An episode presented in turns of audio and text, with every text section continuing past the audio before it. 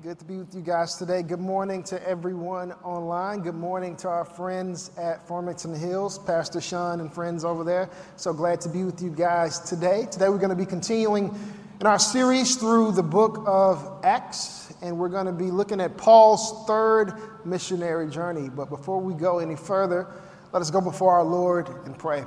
Father God, we come to you in your mighty and matchless Son's Jesus' name. God, we thank you for your word that speaks to us, that pierces the heart, God. I pray that it would do so today, that you would speak to your people, that you would move me out of the way. I pray that I would decrease and that you would increase. God, encourage us where we need to be encouraged, challenge us where we need to be challenged. Lift up the head of the weary, Father God. God, we need you and we love you. It's in your Son, Jesus' name that we pray. Amen. Quiet quitting. That's something that has become sort of a phenomenon in and throughout and after the pandemic. It's this idea of showing up physically, but not quite being there mentally, emotionally, in all of the other ways. I want to look at a definition of quiet quitting from Gallup. It says quiet quitting is an approach to work in which an individual is psychologically detached from their job and doing the bare minimum to meet the requirements. No effort, no going above and beyond. And oddly enough, this is quite common, more common than I'm kind of comfortable with. This is, this is very common. I want to look at some of the, the stats. 50% of people would say that I'm not engaged, that I'm quiet quitting, that I'm showing up, but I'm not, I'm not all there. That's, that's, that's half of people. And I say that alarms me a little bit because I think of certain occupations. Like, is my pilot on the plane quiet quitting today? Is my doctor quiet quitting? It's scary enough to go to the doctor. I'm like, is he all or is she all there this morning? 18% of people are actively disengaged. That means that on the job, they're on whatever device. They're making a TikTok on the job. They're, they're actively disengaged. So that's a, that's a part of the population. And then 32% of people are actually actively engaged. That, that is the real world. And that exists for various reasons. That might exist because of fatigue, that might exist for just being very busy in other areas of life. And so we show up to work in these various occupations, not quite fully there. The thing about quiet quitting, it doesn't just show up at work, it can show up in other areas of life. We can quiet quit on, on, on relationships, we can quiet quit on our faith.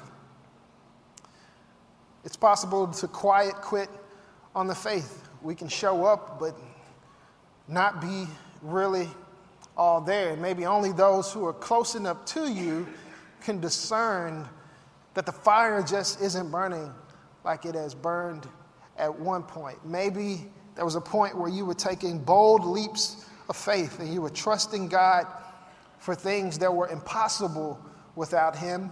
And for one reason or another, you may have reserved a little bit. Or maybe there was a season where you prayed bold prayers and you trusted God for things and you were praying bold prayers, but maybe the prayers now are a little more, a little more tamed.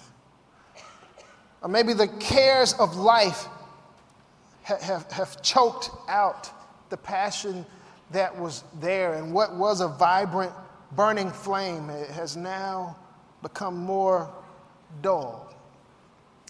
Maybe it's lost its intensity. Maybe you're not there this morning. Maybe you're burning bright. Maybe you're on fire. But statistically speaking, there's a lot of us this morning whose flame might not be burning as hot as it has burned before for various reasons. We've been through a lot in the last few years. We've been through a lot of change, we've been through a lot of loss. And for a lot of us, we're experiencing a little bit of a, of a, of a dull flame or a loss in intensity for one reason or another. And I hope that God speaks to us this morning and encourages us. I want to look at this word intensity. The word intensity is built off of the word intend. Like when we intend to do something, to stretch out for something, to aim at something. So the idea is that if you intend on doing something, to reach out for something, to aim at something, to strive for something, then intensity is the, the degree to which you actually do it. It's one thing to intend to follow Jesus, but intensity is where I actually take a step and actually attempt to follow him. Intensity. Jesus speaks to a church in the book of Revelation who had lost its intensity. I want to look at Revelation chapter 3 for just a second. It says, I know your deeds, that you are neither hot nor cold. I wish you were either one or the other. So, because you are lukewarm, neither hot nor cold, I am about to spit you out of my mouth. This is a church. These are Christians that have lost their intensity. So, I have a reflection question for you this morning. You can think about it now, you can think about it at some point this week, and this is just for you. And maybe someone else around you can confirm this, but I want you to start with yourself first, and I want to start with myself first. And the question is what is my temperature? What's my temperature? Am I hot? Am I cold? What is the intensity level of my faith? Where is it? Am, am I hot? Am I cold? Where am I in this season? Another way to put this is if I were a packet of Taco Bell sauce, what sauce would I be? Don't you keep a packet of hot sauce in your pocket? what, what would I be? Would I be, would I be, would I be mild?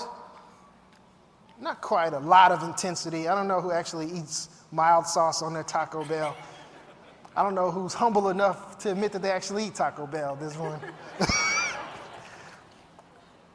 but there's not a lot of intensity in this. Would you say I'm here? I'm like, I, I, know God, but it's not a lot of intensity for me in this season. There's some things that I intend to do, but I'm not really doing them. They have this medium hot, where it's like a little bit of intensity. You can taste it a little bit, not quite on fire, but it's medium level intensity. And maybe you say I'm there. I'm not mild, but I'm not, I'm not on fire either. I genuinely, generally trust God and I talk to Him about the contents of my life, but I don't, I don't feel like I'm on fire. And then there is fire. Taco Bell Christians, they have the, the fire. This one has quite a bit of intensity. And maybe you might say that I feel like I'm on fire in this season. What does that look like? When you're on fire, it's, it's when you're trusting God for things that you know you can't accomplish on your own. That's when you, you pray that bold prayer for that person to come to faith. And nothing on God's green earth looks like it's going to lead to this person coming to faith. But you trust God because you know of a God who can and a God who will. And, and you pray things that can't happen unless God shows up. Like if God doesn't show up, I'm to look like I've, I've lost. I'm to look like I've lost it. But I'm putting myself out there and I'm trusting Him. Are you on fire in this season? Then Taco Bell makes this thing called Diablo. Now, Diablo means devil in Spanish, and we're not going there, all right?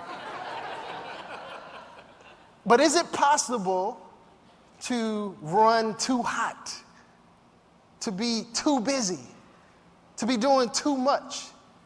And maybe it looks like it's motivated by faith, but it's really motivated by ambition and fear and a whole lot of other things. And though it looks like the busy person who's Diablo, it looks like that person is on fire. In actuality, this is the quickest way to burn out and to go cold by doing a lot in your own strength and ended up burnt out. I have been here. Our first year of marriage, eight years ago, when Ashley and I got married, I was so busy. I was actually very busy in the church. And I looked like I might have been on fire, but really, I was burning out and I was cold. And some of you guys might be there. the various areas of life have you so busy that you feel you feel maybe kind of cold this morning. I want to encourage you that there's some misconceptions about what a spiritually vibrant person looks like. The most spiritually alive and on fire and vibrant person is not the busiest person always, though, that, though God puts us to work and calls us to do things. But that's not necessarily the on fire person, nor is the loudest person in the room necessarily the most on fire person. I love a good amen like anybody else. I love a good hallelujah as a preacher. Bring them on, I'll take them. But volume doesn't necessarily lead to spiritual vibrancy. Some of the most on fire for Jesus people I know are more quiet people. Some of the most on fire people for Jesus I know aren't preachers and missionaries, but they're grandmothers who are prayer warriors, who pray every day and trust the Lord for big things, things outside of their strength and ability to do on their own. Some of the most on fire people I know are teenagers who've decided to follow Jesus at a young age and aren't waiting till they get old because they know that God can use them now.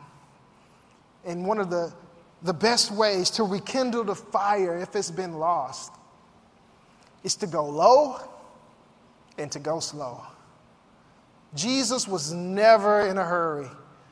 You remember that passage of scripture was when Jesus was running frantic? No, you don't, because that ain't in the Bible.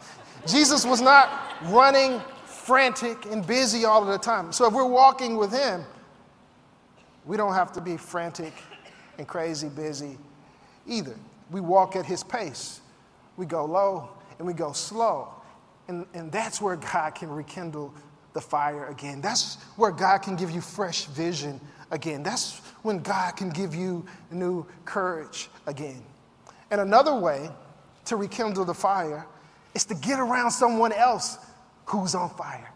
Get around people who are hot. Get around people who are on fire and not people who put your fire out.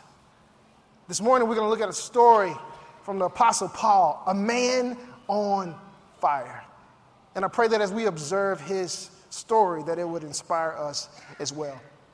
Acts chapter 21 is where we find ourselves this morning. Paul is in his third missionary journey and he's making his way back to Jerusalem. He's been working his way through Asia and, and, and Greece, and he's been planting churches and preaching the gospel. And he's been pouring into these various Gentile, non Jewish faith communities. And as he's been going, he's been collecting funds so he can collect those funds and deliver them back to the church in Jerusalem. In our, in our context today, there was a famine, and the church at Jerusalem was struggling financially. And so Paul is collecting these funds from these various churches as he goes. And the plan is to go back to Jerusalem to preach the gospel and to deliver a great gift to the Jewish church from all of these Gentile churches. As you've been following along, there's been great division between Jews and Gentiles. And wouldn't this be a great gesture if the Gentile churches would financially support the Jewish church? That's what Paul is up to. He's making his way back. And as he's making his way back to Jerusalem, he has an emotional journey. He's saying farewell to a bunch of friends, a bunch of long hugs, you know, the long ones where you pat them on the back. He's saying a bunch of those long hugs. After here it says, after we had torn ourselves away from them, we put out to sea and sailed straight to Kos. The next day we went to Rhodes and from there to Patara. It says, after we had torn ourselves away, just imagine that emotional context. This is, this is farewell. This is goodbye. This is, I don't know if I'm going to see you again. Because word on the street is there's some persecution awaiting Paul in Jerusalem. So this, this might be it. So this is a very emotional last journey. I'm going to look at a picture of the map of this journey. And so Paul is in a little boat and it's not a boat that can really handle the big water, so he's staying close to the coast here. So he stops at this place called Kos, and he probably stays there about a day. Then he goes to another little island called Rhodes, and he probably stays there about a day. He's making his way along the coast. Then he stops at Patara, which was a very strategic port. Now, Patara got a lot of traffic. and, and big boats travel to and from Patara. Paul is trying to get here, if you're tracking with me. That little boat is not going to make it from there to here. So God has to provide, and that's a good thing for us to focus in on for a second. God is providing for Paul every step of the way in affirming this calling. And so he stops here at Patara. He needs a bigger boat. Then, boom, God provides one. Let's look at the next passage. It says, We found a ship. It was on a little boat. Now, God has provided a ship, and he's crossing over to Phoenicia and went aboard and set sail. God provides. And when we're walking in the will of God, we can trust Him to provide everything that we need along the way. Paul didn't have a Four Seasons hotel or a flight booked, but he's trusting God that He's going to get him to where he needs to go. So let's continue in the passage here. It says, after sighting Cyprus and passing to the south of it, we sailed on to Syria. We landed at Tyre, where our ship was to unload its cargo. As I want you to put yourself in Paul's shoes for just a second. He has a group of people with him, he has a large sum of money with him. He's on a mission. He's trying to get this, this gift to Jerusalem. And he's on this boat, which was probably a five day trip on this boat. And he's not in control of this situation. He's not steering the ship, he's not determining the pace. He doesn't even probably know where they're going to land, and he doesn't know who's going to be there when he lands. But he's completely surrendered to the will of God and trusting that God has him right where he's supposed to be. And if you struggle a little bit with being a control freak like me, you're probably like, oh my goodness. You're just on this boat for five days, trusting that he's going to work it out. And Paul does. He trusts that God is going to work it out. And they land at Tyre. I want to go to the, to the next passage here it says that we sought out the disciples there and stayed with them seven days. What does Paul do when he first lands in this new place where he probably doesn't know anybody? It says that he looks for the disciples. He sought the people of God. Paul knew that he couldn't do this on his own. And friends, if Paul can't do it on his own, you and I certainly can't do it on our own. And so Paul looks for, for the church, he looks for other believers, and he he finds them. I imagine that they're having some good conversation and they're catching up and they provide him shelter. He's there for seven days, I would think, and they're taking care of him as he's on this journey. But then it gets a little awkward. Let's go to the next part of that verse. It gets a little awkward. It says, through the Spirit, that's key, through the Spirit, they urged Paul not to go on to Jerusalem. Awkward yeah, dinner. Like, okay, things just got awkward. They're telling Paul not to go on to Jerusalem. That's the only reason he has stopped here in the first place. He's on the pathway back to Jerusalem. He has this big bag of, of, of, coins that he's collected. He wants to deliver that. And now, these people who I've just met, thank you, you all in my business now, telling me not to go on to Jerusalem. And what makes it even more challenging, it says, through the Spirit they urged Paul not to go back to Jerusalem. I like to call this a Bible study speed bump. Because when you hit something, boom, it makes you slow down. You got to think about it. What is going on here? The Spirit is speaking through this people, but the Spirit also has been speaking to Paul. Now, the Spirit has been telling Paul to go to Jerusalem, and now it says, through the Spirit, they urged Paul not to go to Jerusalem. Head scratcher, Bible study, speed bump. It's like when the guy creepily walks up to the young lady after church and says, God told me that you're my wife. And she's like, Well, God ain't told me that. So somebody's wrong. That's what's, that's what's happening here. And so, in all seriousness, there's been a lot of debate and disagreement about what's happening here. Did Paul disobey God, or was Paul walking in the will of God? Was the Spirit of God, because the Spirit was speaking, the Spirit did reveal to the other believers what was going to happen to Paul. And the Spirit also revealed this to Paul. But the, but the idea is this was the Spirit trying to prevent Paul from going on to Jerusalem, or was the Spirit trying to prepare Paul for what was going to happen in Jerusalem. One New Testament scholar explains it like this. F. F. Bruce says, It should not be concluded that this determination to go on was disobedience to the guidance of the Spirit of God. It was under constraint of that Spirit that he was bound for Jerusalem with such determination. Paul was bound by the Spirit. It was the Spirit of God that was leading Paul. That's what F. F. Bruce says. When you run into a Bible study speed bump like this when it's not clear, the best thing to do is to zoom out and see how this one text fits into the grand scheme of what the Bible is saying. And I want us to do that for just a second so that we can be sure that Paul is not disobeying God. Let's go to the, to the next text. And this is earlier on in the book of Acts. God had been preparing Paul for this. God says, For I will show him, Paul, how much he must suffer for my name's sake. Suffering is a part of God's will for Paul, and Paul has known this all along. But Paul's friends have a hard time of embracing that. If you knew that your friend was going to go somewhere and face some kind of difficulty, you probably would try to stop them too.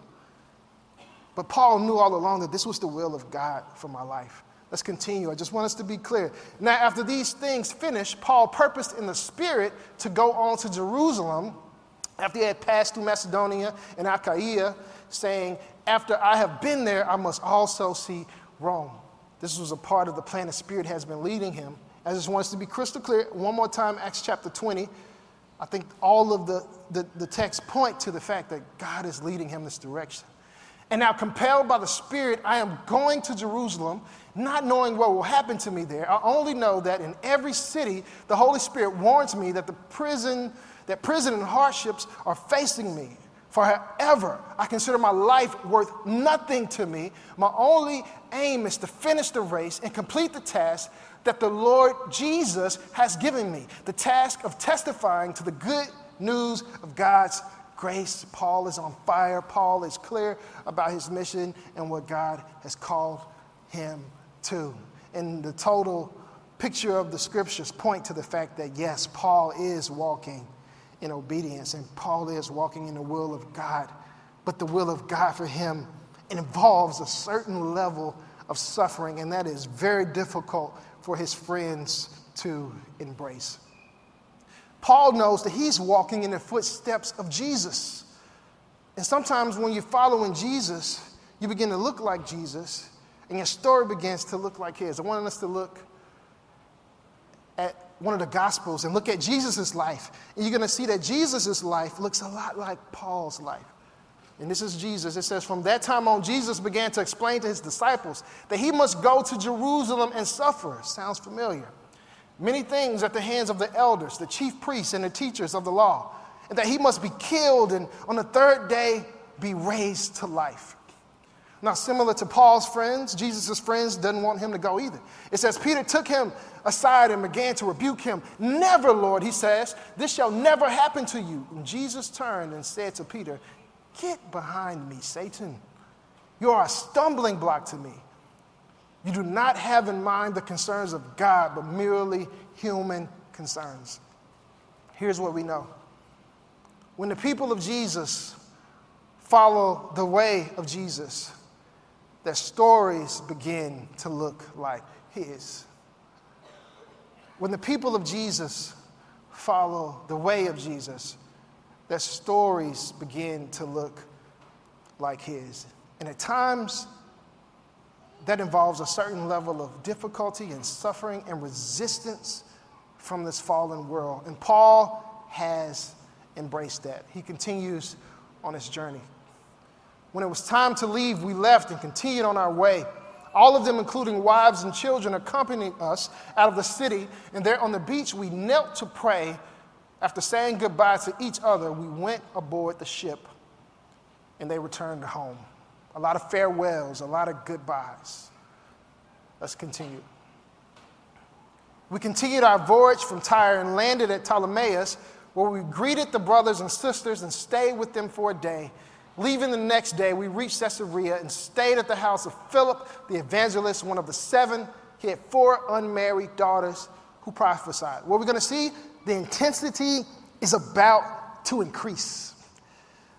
the vision of what's going to happen to Paul is about to become very clear. And God is revealing this through the Spirit and through the gift of prophecy as he reveals to Paul what's going to happen to him. After we had been there a number of days, a prophet named Agabus came down from Judea, coming over to us. He took Paul's belt, tied his own hands and feet with it, and said, The Holy Spirit says, In this way, the Jewish leaders in Jerusalem will bind the owner of this belt and will hand him over to the Gentiles. When we heard this, we and the people there pleaded with Paul not to go up to Jerusalem. Don't you hear what's going to happen to you? You're going to be bound up and beat up and arrested. Don't go. This is your chance to not go. This is your chance to, to turn around. You can just stay here with us. Wouldn't it be nice, Paul, if you just, you just stay back with us? No one will ever know. Let's see what Paul does. When he would not be dissuaded, we gave up, said the Lord's will be done. Now, either Paul is hard headed or he's following the Spirit's leading on his life. And we've already concluded that God has been calling him to this for quite a long time. He's just being faithful. When the people of Jesus follow the way of Jesus, their stories begin to look like his. And my hope for you, friends, is that when your story begins to look like Jesus' story, that, that you would not lose heart, that you would not grow cold, and that you would not be surprised when your story begins to look like Jesus' story. I pray that you would keep pressing forward, knowing that he has, he has come alongside you and that He is with you. I want to take some time and pray for us. Specifically, I want to pray for the person who feels tired, who feels like my fire is not burning like it used to or how I desire it to. I want to pray for the person who feels like they've been beat up, sapped of energy by the cares of the world, by all of the responsibilities. My encouragement to you, friend, is to go low and go slow. Go to Him. He can rekindle. He can rekindle the fire that seems like it may be dull in this season. If you're tired, I just want you, we can keep eyes closed. If you're feeling that fatigue, I just want you to lift a hand, and I just want to pray for you. By faith, just lift your hand if that's you. Father God, I lift up my brother my sister. God, I pray that you would restore their strength. I pray that you will refill their cup. I pray that you would give them wisdom for how to number their days. I pray that you would give them discernment for what you want them to let go of and what you want them to cling tightly to.